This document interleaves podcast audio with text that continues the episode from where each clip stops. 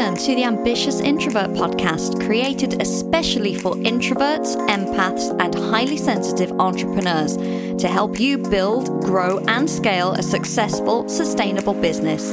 I'm your host, Emma Louise Parks, business and mindset coach for ambitious introverts.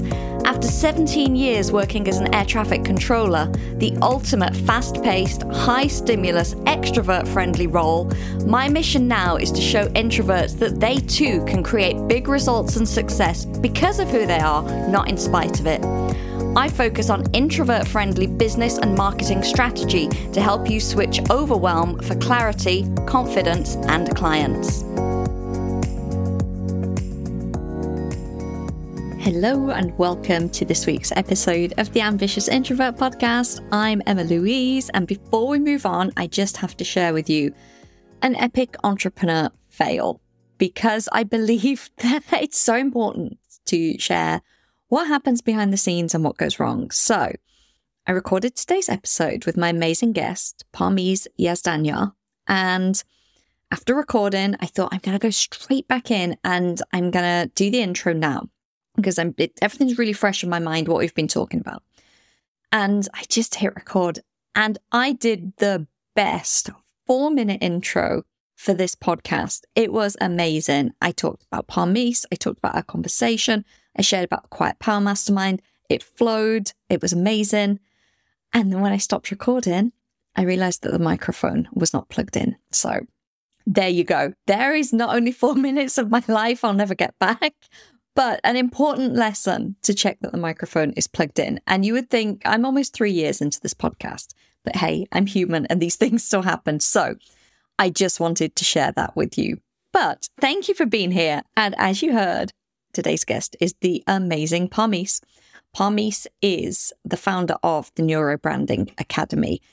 She helps industry leaders to better articulate their genius so they get noticed by the right people and create movement based brands that they can monetize with integrity. Now, I'm betting that there are a number of words in there that you were like, yes, I want to articulate my genius. I want to get noticed by the right people, integrity, all of those things. So Parmees and I have been connected for quite a while now in the online space. And I wanted to have her on the podcast for a long time because we have very similar values. We have a very similar outlook to business. We are very similar people, as you'll hear us talk about. Our human design is very similar. We're both huge introverts, but also ambitious. So what I really love about Parmees is that she is so open and transparent, and she has this beautiful ability to share what she's thinking, even if it's maybe a tad controversial or spicy, which is fine. But she does so in a way that is so authentic and doesn't feel icky or like she's ramming things down your throat because she's able to articulate it so well, which is exactly what she helps her clients to do. So Another one of the reasons that I wanted to share this episode with Parmees now is because I'm thrilled to announce that she is one of the support coaches in the next round of the Quiet Power Mastermind, which means that she is bringing her brilliance into the group for my clients once per month to help them to articulate their message. It's going to be open coaching where she's going to answer anything that you've got to bring about your messaging, about your copy, and also to support us in copy editing. So to look over pieces and give feedback to see where we can really strengthen our message and articulate. So I am thrilled because when I created Quiet Power, obviously it's gone through a number of iterations since, but what I really wanted was this very holistic, all round container that, at its essence, enabled the members to conserve their energy because that is our most precious resource as introverts. So I really wanted us to be able to stay in our zone of genius, but make those refinements and optimizations to our businesses that enable us to scale in integrity, to grow our revenue, but without creating more and more work for ourselves. And I know from personal experience and from that of my clients that messaging is one of those things. So I'm super thrilled to have Parmees on board. And I hope that you will enjoy the conversation we have, learning a little bit more about her, how she got into entrepreneurship, how she marries her academic background, with what she does now for clients and how she's grown and evolved in you know, 10 years of business as well. So, another very permission giving episode, another kind of epitome of an ambitious introvert too. So I'm really excited to share this conversation. And if after listening, you think that having my support in Quiet Power, along with Parmees as one of the support coaches, could be what you are looking for, then hop down to the show notes and check out the full details. Quiet Power was really designed as a container to help ambitious introverts to scale. So the the majority of my clients are coming to me now for one on one and they've hit their capacity. They're fully booked with clients. They've maybe hit six figures in revenue or whatever milestone they'd set for themselves, but they want more without doing more. So they have this misguided belief that, but I can't double my revenue because I can't work twice as hard because I would need twice as many hours in the day. So at this stage, it's how do we grow sustainably? How do we protect our energy to make sure that we do have this business for a long time?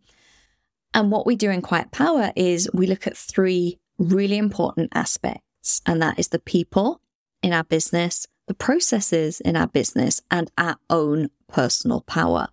And being able to really refine and optimize within those three categories is what's going to enable you to build scale a sustainable business that's in integrity, that feels like you, that works for you. And because of that, Quiet Power is capped at maximum of six people per cohort, just because I believe it's so important when you are co creating a business and when we do have the support of other people around us that we don't do it in a way that is like week one is this, week two is this, because if we cram too many people in, first of all, as introverts, we get exhausted.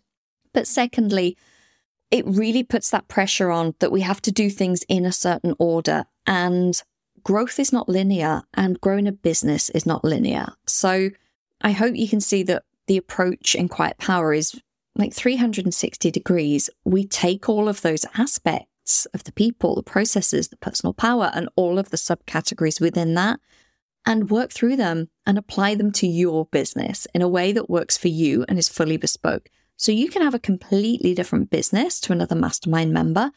And it's okay because that container supports both of you for where you're at and where you want to go. So, as I say, if you listen to this and you're curious to learn more, then pop back down to the show notes. There is the sales page is linked there for Quiet Power and also the link to apply if you want to start a conversation, see if it's a good fit for you. We do kick off in June, so there's not much time for this cohort. But in the meantime, please enjoy this conversation with the wonderfully smart and talented Parmees. And I hope you enjoy listening to it as much as I enjoyed recording it with her. Parmees, I am so thrilled to be chatting to you today for the ambitious introvert for so many reasons. But mainly because you are an ambitious introvert and you're a fellow 1 3 generator. Mm-hmm, mm-hmm. Thank you so much for having me. I'm so excited to chat today. so, I think the 1 3 piece, like I talk about this a lot in the podcast and with my clients because it really does define so much of the way I am and the way I've done business and the way I learn things and take information, all that. And I think it's really a testament to that that you and I think in a very similar way, I would say. Yes, I agree. and I think that's why. And as soon as you said one three, I was like, oh, this makes so much sense. So, so any non one threes listening, apologies if we go a little bit conceptual because that that that has been known to happen. So, when did you start your entrepreneurial journey, and was that always the plan? I love this question. I often refer to myself as the accidental entrepreneur because it definitely was not the plan. And I started on my entrepreneurial journey kind of as a byproduct of not being employable, which I know is a very entrepreneurial thing to say. But I started when I was about 19 years old, not knowing anything about business, not having any sort of ambition to grow a company or become a brand or anything like that. I was simply looking for a way to pay my way through school. And so I've always been a very gifted writer. I've always been someone who communication has just come very simply to me. It's been something that I've been recognized for academically, having, you know, short stories and speeches and things go on to get awards. So when I was about 19 years old, I was I was sitting in my my tiny little 400 square foot apartment, which I also know is a bit of a cliche start to any entrepreneurial story. but I remember sitting there and thinking to myself, you know, I have big goals for my academic career. I really wanted to go on and get my PhD in psychology. And psychology was something I was always very passionate about. And I remember thinking to myself, I want to find a way that I can create income that can support me through school and support me, you know, living on my own and having to take care of myself without having being tied to somebody else's schedule and being tied to somebody else's expectations. And so I remember taking up my, my laptop and, and looking for remote jobs in the area. And I came across an ad that spoke about looking for someone that can manage a newsletter and, and update a weekly newsletter. And I mean, this, this is, we're talking like 2013, 2014, right? So the, the digital media age had not exploded the way that it has right now. But that's when, you know, blogs and newsletters and things were just taking off for small businesses. And so I was like, oh, wait a second. I can, I can write and get paid to write. Like writing is something I like and I enjoy doing for myself. But if I can, if I can get paid to do that, I can do that between classes. I can do it after school. So it was an excellent way to, to create some income. So I took on the writing job and very, very quickly, I was introduced to the wor- world of, of digital marketing because the purpose of the newsletter was obviously to nurture this business's audience, but also make occasional offers. And so I became really intrigued by how to position offers or what was the sequence of information that we wanted to put out there that actually got people really involved and interested in what it was that we were doing. And since I was studying psychology in school, I, I thought it would be really cool to be able to mesh some of the things that I was learning in in school about human behavior, motivation, decision making in the way that I was writing these newsletters. And so I would really like to infuse bits and pieces of storytelling or focus on, you know, emotional drivers and, and look at, you know, who are the actual people in this newsletter sequence? What are they interested in? What are they, what are they going to buy into? And started to infuse bits and pieces of that into my writing. And it started to take off.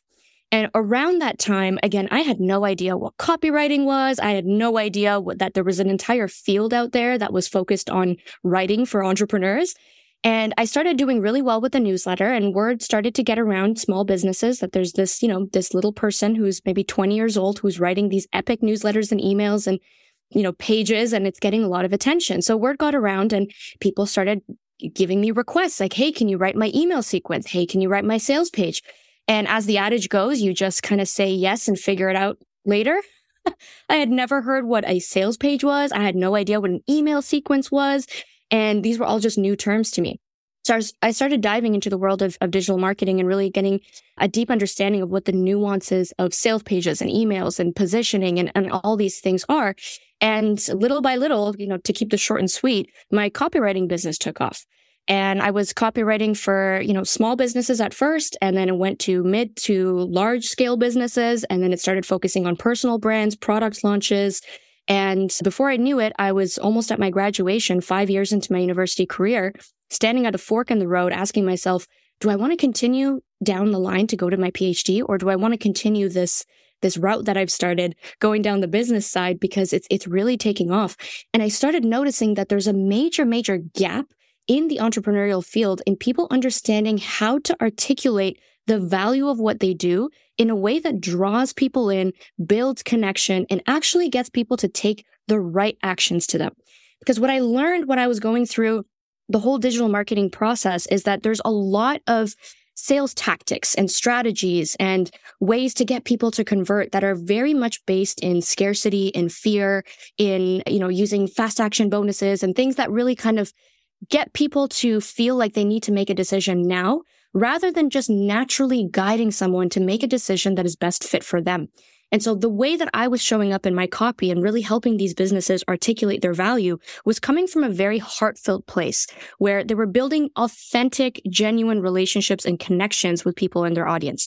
So I noticed that there's a huge gap in that arena, especially within the copywriting field as well, where many people, again, were still focused or really heavily emphasizing the scare tactics and the strategies behind how to get someone to convert rather than how to build that relationship. And so I decided to put my entrepreneurial career on, or sorry, my, my academic career on pause and go into entrepreneurship full time, where I started, you know, my own digital, or I should say my own copywriting agency And very quickly after that, I realized that I don't want to be doing done for you copy anymore because I felt like it was a very disempowering service when I was working for big names and very well known personal brands where I felt like I was taking the words out of their mouth. And I realized it's a lot more empowering if I simply teach people the principles of copywriting and the principles of effective messaging so that they can do it for themselves. And so since then, I transitioned out of being the voice behind a lot of six and seven figure brands into going into really helping them connect to their own unique voice and knowing how to articulate it in a way that makes the most impact with their audience.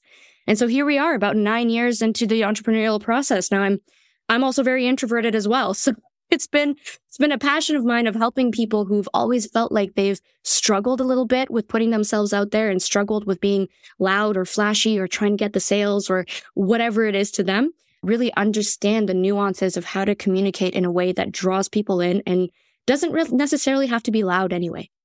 I love all of that so much. And you and I have talked at length about a number of these things.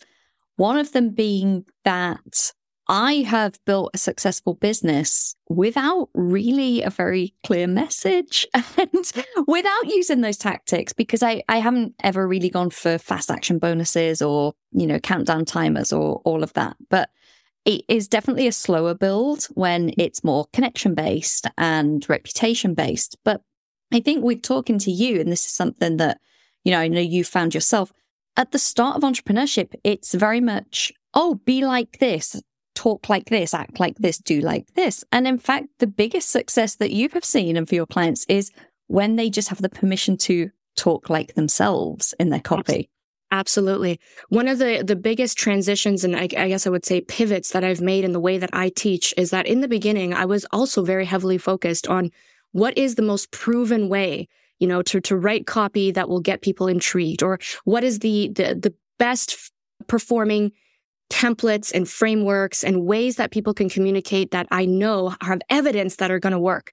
And what I realized is that when we do that, we almost inherently let go of our uniqueness and it's not necessarily the, the tactics or the frameworks that will get people intrigued, but it's the energy behind the copy. It's the being tapped into who you are, what you stand for, and having the boldness to be able to stand for something and articulate it in a way that will rally a group of people.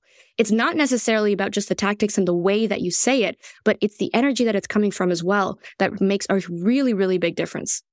So, what point on your journey did you recognize yourself as an introvert? This is this is also an excellent question because for the majority of my life I actually felt like almost like an imposter extrovert because being the speaker that I was, I was always on stages. I was always speaking to to humans. I was always I wouldn't say the popular person, but I was always the one that um, you know, had something to say. And because of that, I almost felt like in order to be successful in my career or in just in life in general, I always have to be out there. And I would say it was probably about three to maybe five years ago where I started getting really exhausted. And you know how they say in introverts have a bit of like a social thermostat and then all of a sudden you hit your you hit your threshold and you just can't socialize anymore. yeah, I, I know that one very well. yeah, I was going through, you know, I was going through these moments where I was feeling just like very disconnected in networking events or had no interest, like really, really would have to push myself to do certain things in my business that required me to be on, you know, a larger scale or have capacity to speak to many people or do things that just didn't necessarily even feel fully aligned with me. You know, I was, I was teaching a lot of sales tactics back then, but I myself had never really written myself a sales page or, you know, put my, like gone live on social media to talk about what I do. Like I never had to do any of those things. And yet simply from fostering really good connections and relationships, I had built this very successful business for myself. And so I started realizing like maybe I, I don't need to be extroverted. Maybe I don't need to be everywhere at all times, speaking to all the people.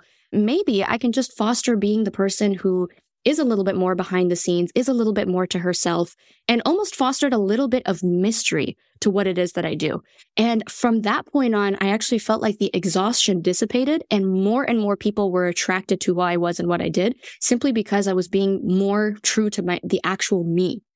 Love the use of the word mystery because for so many reasons, but well, because it's very kind of alluring and like, ooh, mysterious, but also so much of what we taught in the online space is share everything, show them what you have for breakfast, do this, talk on stories 20 times a day. Like, you know, don't take a day off because of the algorithm and this kind of like share, like, I'm going to say what can feel like oversharing a lot of the time to introverts.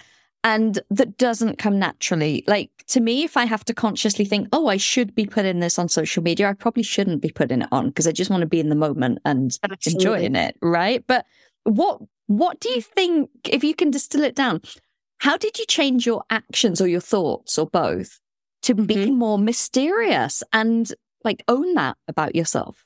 Yeah. Okay, great. So I don't actually think that there was anything that was consciously changed. I think that when I just allowed myself to show up in the way that I did, I was always a little bit averse to sharing everything online. And I think that this is a bit of a paradox nowadays, especially even in my own work where I'm teaching personal branding, where people are not necessarily buying the thing that you do or the offer or the outcome or the result, but Oftentimes, they're also buying into you as to who you are as the person behind the brand, the values that you hold, the philosophies, the perspectives, the unique insights. And so there's this fine balance between being able to demonstrate your unique expertise and to share bite-sized pieces of wisdom that you've been able to pick up from your experiences and your own trials and tribulations and feeling like you need to share everything in order to be vulnerable or in order to be seen as someone who is likable and relatable. There's a very stark difference when you feel like, oh, I maybe should be sharing this versus this just almost feels like a disservice if I don't put it out there. You know, I, I recently, as you know, spent an entire year in, in Mexico and that was a completely unplanned trip. And there's been so many amazing lessons and experiences that came out of that that I could draw parallels between that and entrepreneurship.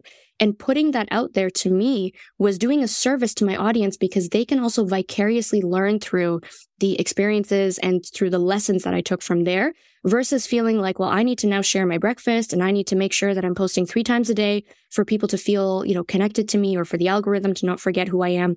But the, the aspect of the allure that you mentioned or the mystery is that we don't necessarily have to be everywhere and sharing everything. And in fact, when we just simply show up when we feel that we want to show up and we share the bits and pieces of information that have been the most impactful to us and we let a little bit slide in terms of, you know, sharing everything or, or we keep a little bit to ourselves and create that aspect of of mystery around, well, what is it exactly that she does? Or I wonder what her day to day actually looks like.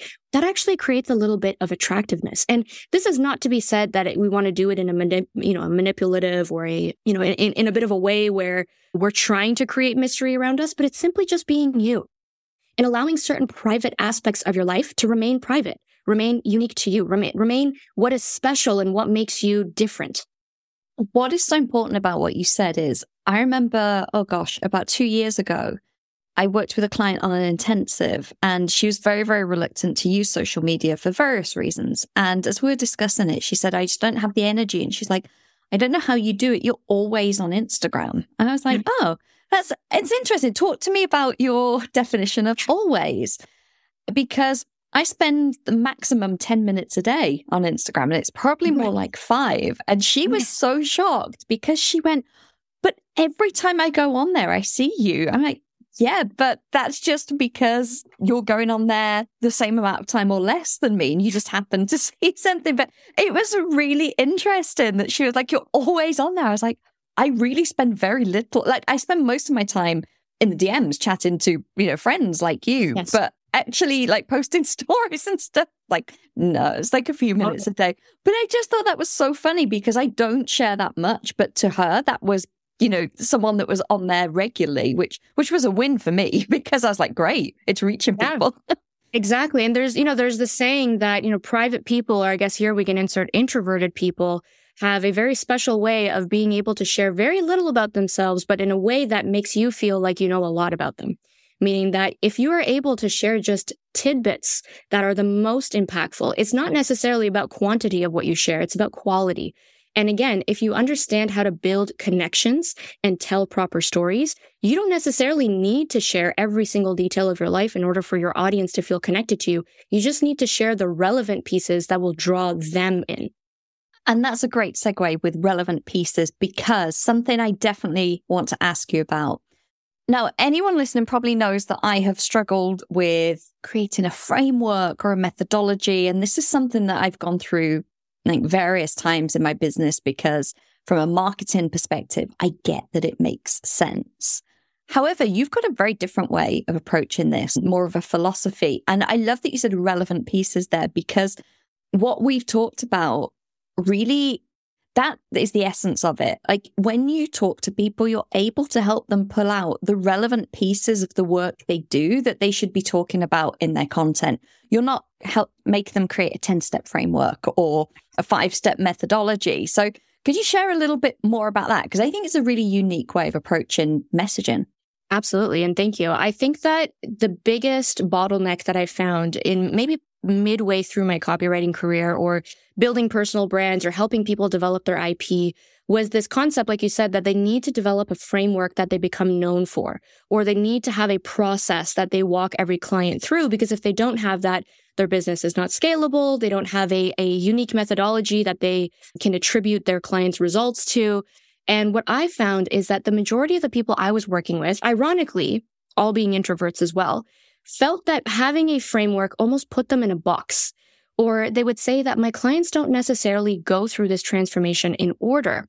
And if we look at anything in life, any sort of transition, any sort of transformation, it's very rare for us to go through changes in a linear fashion. And it's also very rare for one method to be applicable to, to, you know, to everybody or to work across the board in the same way.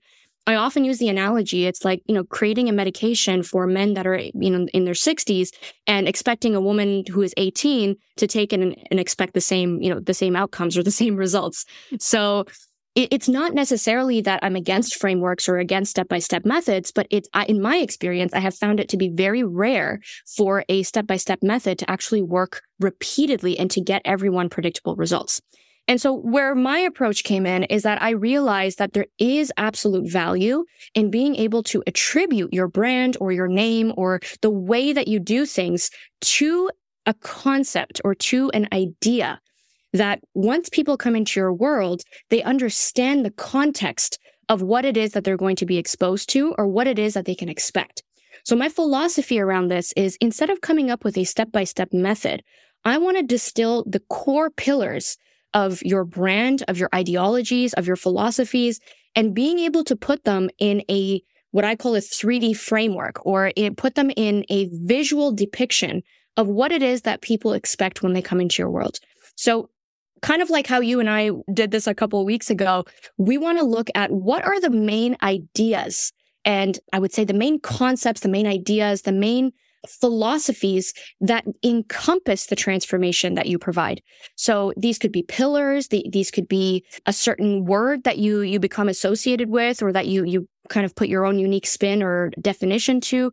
But essentially what we're doing is that we're pulling out the main pieces that lead to someone having a transformation when they work with you without necessarily having to go through them in order. So the beauty of this is that when someone comes into your world, there is still context around what they're going to expect. And also you develop your own brand and your own ideologies around this piece of intellectual property that becomes yours.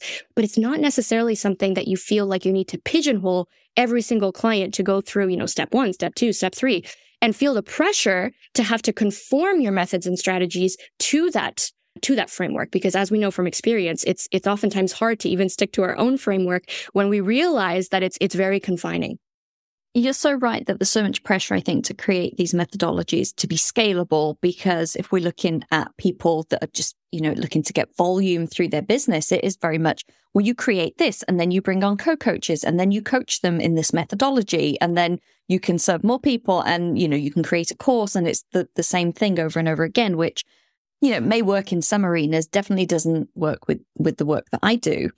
And then people are so like panicked into, oh, I have to do this because otherwise I'm not going to be able to scale that they miss the complete essence of the work that they do and they can't articulate that well. Exactly, exactly. And I think the concept that becomes important here, which I felt like I was a little bit of a lone wolf in advocating for this a couple years ago, but luckily I now see many other business owners that are kind of turning to this philosophy, which is the concept of the one person business or the unscalable business that is, you know, growing in popularity and still rejected by some. And it doesn't necessarily mean unscalable in terms of less money or less impact, but it's creating simple sophistication and it's being able to serve a small number of people or even a large number of people in a very simple way that doesn't skimp on the quality of service or the quality of value that they're getting from you simply because of the, the desire to scale. When I work with many entrepreneurs behind the scenes and they, they have these big ambitions and, and these big goals of hitting, you know, a hundred thousand a month or a million a month in, in whatever it is that their goals are, my, my next line of questioning often becomes, what does that mean to you? Or what would that mean to you? Or where does this goal come from? What is fueling that desire? And oftentimes we find that the fuel behind that desire isn't actually something that is embodied, but it's something that they've picked up in this belief that thinking being in the entrepreneurial world ne- means that you need to be scalable, means that you need to constantly be growing, constantly be doing more, earning more, serving more. And that is just simply not true. And I've found many businesses that have found great happiness and fulfillment in being able to create a predictable business that creates immense value for a small number of people and that allows them to stay within their unique zone of genius without feeling the pressure of having to constantly grow. I love that. One of my clients just had her biggest cash month ever, and it was phenomenal. But what's more phenomenal is that she's tied in monthly recurring revenue at right. A great rate, which is what she wanted, which pays her a great salary, which enables her to hire a bigger team and all of that. And from an introvert sensitive point of view, the the nervous system being like, oh, it's safe. There's income contracted. You know, this is the minimum that's coming in for, say, the next six months. Right. That can feel successful. That is success to some people. It certainly is to me without this pressure of, like you say, but what next? Well, I hit mm-hmm. this month. So I've got to add more or I've got to double it or next year's got to be twice as much or whatever those kind of like ego, I'm going to say like external goals come from. Exactly, exactly. And, and it, I think you nailed it as well. I think it, it oftentimes stems from the ego. It's not coming from an actual embodied place of integrity. And what I've noticed from experience as well is that many businesses that are built on ego or built on the pressure to keep up or the pressure to prove yourself or the pressure to, to make it, you know, quote unquote, uh, oftentimes is not sustainable. And either the business itself will hit a wall or the individual behind the business will hit a wall where they're no longer growing out of integrity, but they're they're growing out of need to to prove to themselves. And that's not that's not good energy to be operating out of anyway. I think you and I were chatting about this. I've seen a few posts about it lately where so many businesses that were started in the pandemic now when people had the wrong intentions or they started them from a purely financial standpoint now the world is open and there are different opportunities people are kind of like yeah no i'm bored of that now Yes, exactly. And it's again, when that core piece of why you started your business in the first place and what is the actual gap that you're trying to close in the world, if that piece is missing, then you know, a business can't solely thrive on your own desire to want to achieve a certain lifestyle. And I think that's why, and I've spoken about this in great lengths in my own content, where these, these lifestyle alluring businesses are not necessarily something that portrays a accurate image, I would say, of what it actually takes behind the scenes to build something that is sustainable, but also something that feels good to you. Because a business can be generating a lot of income on the outside and it might be looking like it's very successful. However, if it doesn't feel aligned to you, or if you feel like you need to overextend yourself into things that don't necessarily feel good, or you feel like you're doing it out of the need to keep up or, or out of the need to hit certain income goals that are very arbitrary and, and oftentimes don't really hold any inherent value to you, then it's very difficult to be fulfilled and actually sustain that long term. I've seen it over and over again where people have, as you're, you know, implying, built the wrong business because they've yes. been driven by the wrong things. And they've come to me and they're like, I have this business and it's making, I don't know, $250,000. I'm like, great. And they're like, no, I hate it. Like, I hate everything about it and I need to burn it to the ground. And it's like, okay. Yeah. And that's where the understanding yourself. And that's why, you know, I'm so passionate about helping introverts. And we use tools like human design that come into it because, like, okay, who actually are you and what do you really want? What's your, what are your core values? What's your mm. vision for the future? What's your definition of success? And then once we've got that foundation, then we can work out what's the right business for you.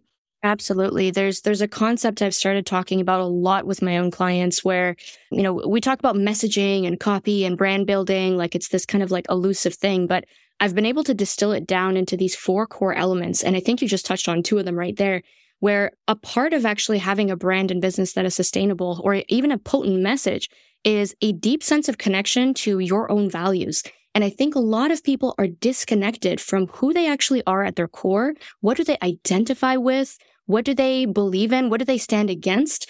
And that it becomes a really elemental piece to creating a brand message or a brand that is actually going to go through different economic up and up and downs or live through a pandemic or live through your own personal evolution. The second component of that, component of that that I think is really important is having an actual understanding of a real gap or a real need that exists in the world. And oftentimes I see this over and over again where businesses are built simply out of the, you know, I'm passionate about this or this is something I'm really interested in and, and I want to monetize it. But unfortunately, if there actually isn't a need or a gap that needs to be filled in the world or a problem, a very relevant problem that you're solving, it becomes really difficult to build a sustainable brand around that. And the last piece there is actually having the experience and wisdom in solving that gap. You know, we've talked about imposter syndrome in great lengths and we see it where, you know, people wait to take action or are afraid to take action. But on the flip side of that, I think also throughout, let's say the pandemic or in my experience, what I've seen is that a lot of people start businesses that they perhaps haven't developed the competency to develop, to, to deliver yet. And they become so caught up with the marketing of it and the putting it out there and the getting their first clients or hitting their first 10K months that they forget that the external byproducts of earning money or becoming a well known brand are simply you just doing the thing that you do really, really well.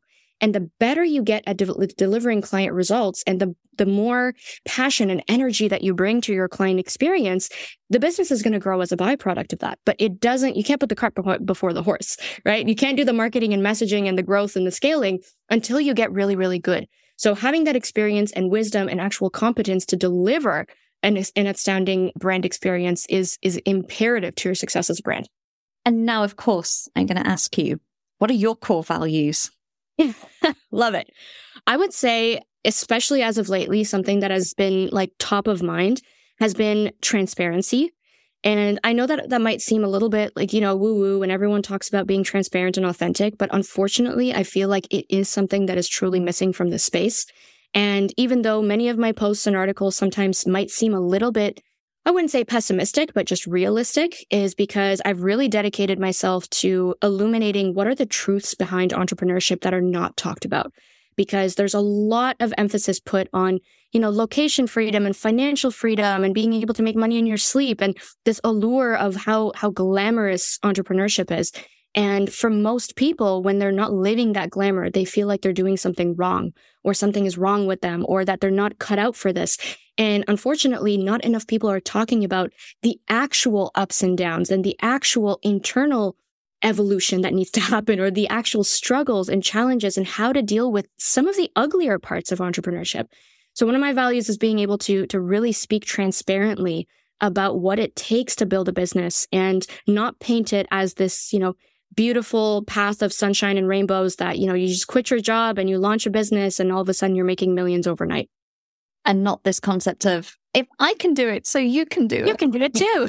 you sent me a reel about that. I can't exactly. remember who it was, and I wouldn't say anyway, but it was very much this. I did this and I had loads of debt and I hated my job and I had no boyfriend. And then I started manifesting and now I've got this dream life and millions of pounds and like the best husband ever. And you can do exactly the same thing if you join my program. Right, exactly. And I think that there's been this almost like, you know, if this, then that type of mentality in this space where if I did it, you can just follow my seven step blueprint to success and you can do it too. And what really kind of irks me about this is that there are genuine people that are in very vulnerable positions, whether it be in their relationships, in their careers, in their life. And a lot of them will fall for this, you know, just manifest your dream life and just follow my 10 steps. And all you need to do is three payments of 2,500 on a credit card. And, and there, that's it.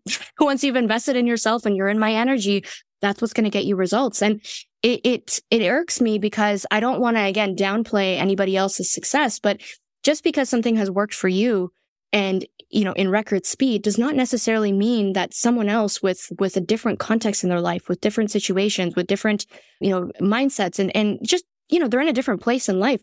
It doesn't mean that just because it worked for you it's going to work for them. And i often also say that it's it's it, it, it's almost a a pity when someone hits their first success within just a couple of months or a couple of you know a year in business because they actually lack the experience to understand what it actually takes for others to be able to hit that. So those one hit wonder type businesses, um, again, very hard to sustain. And I don't think they're any more credible than the person who has just started out. When I started working with a long term coach of mine, when I just pivoted to introverts and I'd had clients, I'd obviously had clients offline. But at that stage, I think I'd signed two or three clients that were all from referrals and recommendations. So never through marketing. And it took five months for me to sign my first clients. Mm-hmm. And mm-hmm. it felt like forever. And it felt like everyone else was, you know, hitting 10K months record speed and all of that. But she's a phenomenal coach. And I remember she said to me, she said, You will be a better coach because of this, because actually, this is more representative of what the majority of your clients will go through. And you have felt that, and you will understand and be able to hold them through that in a way that you can't if you have instant success and you don't know what it's like to struggle. Absolutely. I, I love that. And and so many people who will, you know, have that seemingly overnight success, oftentimes when they've hit their first bit of turbulence or hit their first challenge in business, things crumble very quickly. Because what happens is that when you don't have a solid foundation to your business, and by foundation, I'm not necessarily saying that you need to have all the infrastructure and teams and things in place. By foundation, I mean having the solid core within yourself to be able to handle uncertainty, to be able to hold yourself throughout moments of, of chaos or moments of, of not knowing when that next client is coming. And if you haven't developed that grit and resilience within, it's very difficult to actually sustain something at higher levels. And so for those people who haven't experienced that or have really quickly scaled their businesses, I find them having a lot more difficulty handling challenges or, you know, client re- refund requests or different types of things that will be thrown at you as an entrepreneur later on. So I would actually prefer for people to go through that in the beginning stages of their business and not necessarily once they've, you know, quote unquote made it. I had Dr. Michelle Mazur on the podcast. It was back last year and she's a messaging expert and she talks about the three word rebellion that if you can distill down to your three word rebellion, then you have that as kind of part of your brand, like start with why for Simon yes. Sinek. And it, it was a really fascinating conversation. And one of the things she said that really stuck with me, like you were saying about this, you know, oh, you can have exactly what I've had, and here's the formula, is as she said, it's lazy marketing. It's lazy to say, here is your guaranteed outcome. And when I've designed the programs, especially with the Quiet Power Mastermind, because people are coming at slightly different places and everyone is an individual. So they have slightly different goals. I can't write one of those very compelling sales pages that's like, after six months, you will have this, this, and this, because yeah. that's not how it works. Yes. And I can see why people slip into that because it's lazy, it's easy marketing, but it's not fair on the consumer on, on the other side. Absolutely. And I, I also think there's a nuanced way of being able to paint the picture of the possibility and what it is, what is possible for them once they have been exposed to your teachings and your coaching and your material, but without necessarily having to tie it or feeling the pressure of having to tie it to a specific outcome or destination. And I actually had this conversation with someone earlier today. And I said, you know, for those who just simply lead with money wins or for those who simply lead with, with these big cash months, don't be surprised if you attract people who are very impatient in the process of building a business because your entire marketing strategy has been tied to these big cash months or your entire process of putting your own work out there has been fully, fully reliant on using your lifestyle and the, the goodies that you're buying and the expensive vacations that you're taking as your sole way of showing credibility. And so if that's your way of showing credibility, don't be surprised if the people coming into your world are also expecting to live up to that in under a year.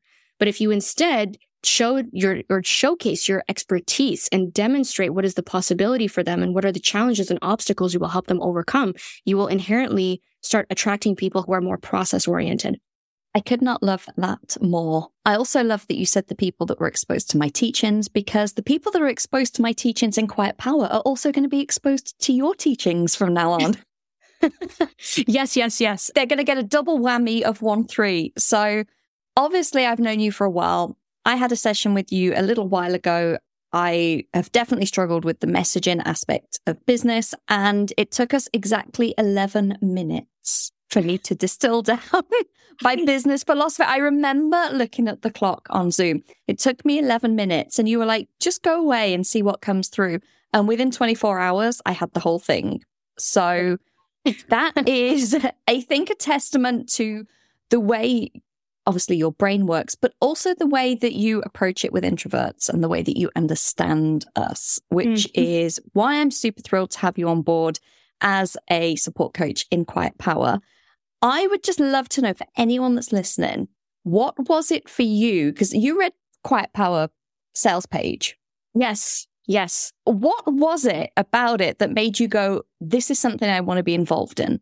Oh my goodness, there was so much. I remember you posted about it and I was like, quiet power, that's amazing. And I remember at the same time, I was actually reading The Art of Quiet Influence, which is another book on, you know, on introverted influence and all of that. And I was like, oh, this resonates and it's so aligned because this is what I'm reading.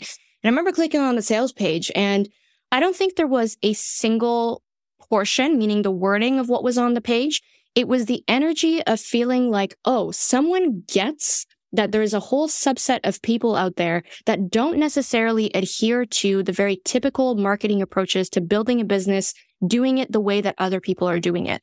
And as I mentioned, I felt like a bit of an outcast for most of my life, like being that imposter and extrovert.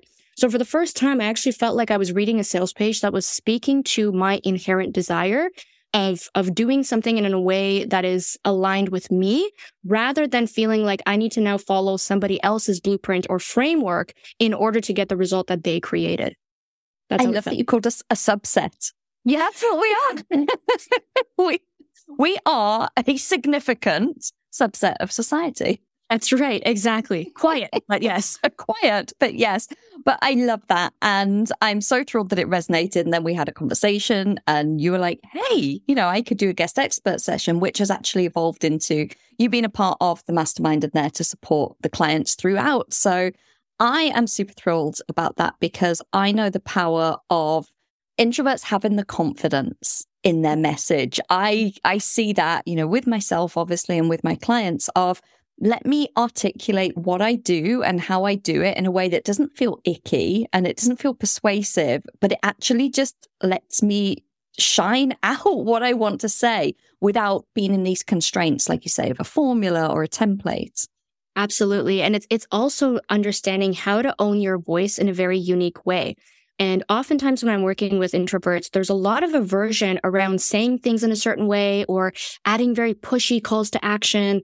And something that I really like to speak about is how to create intuitive calls to action by creating that connection between your content and the way that your audience interprets it. Or even for people who are not necessarily super out there with their content, how to create a presence that doesn't require you to constantly be pumping out pieces in order to feel like you got to keep up or, or generate leads in your business. So that's why I'm super excited about that because not very many people understand it. And I feel like, especially this subset of introverts are feeling a lot of pressure of, you know, having to be anyone other than themselves in order to meet their business goals. And that's simply not true.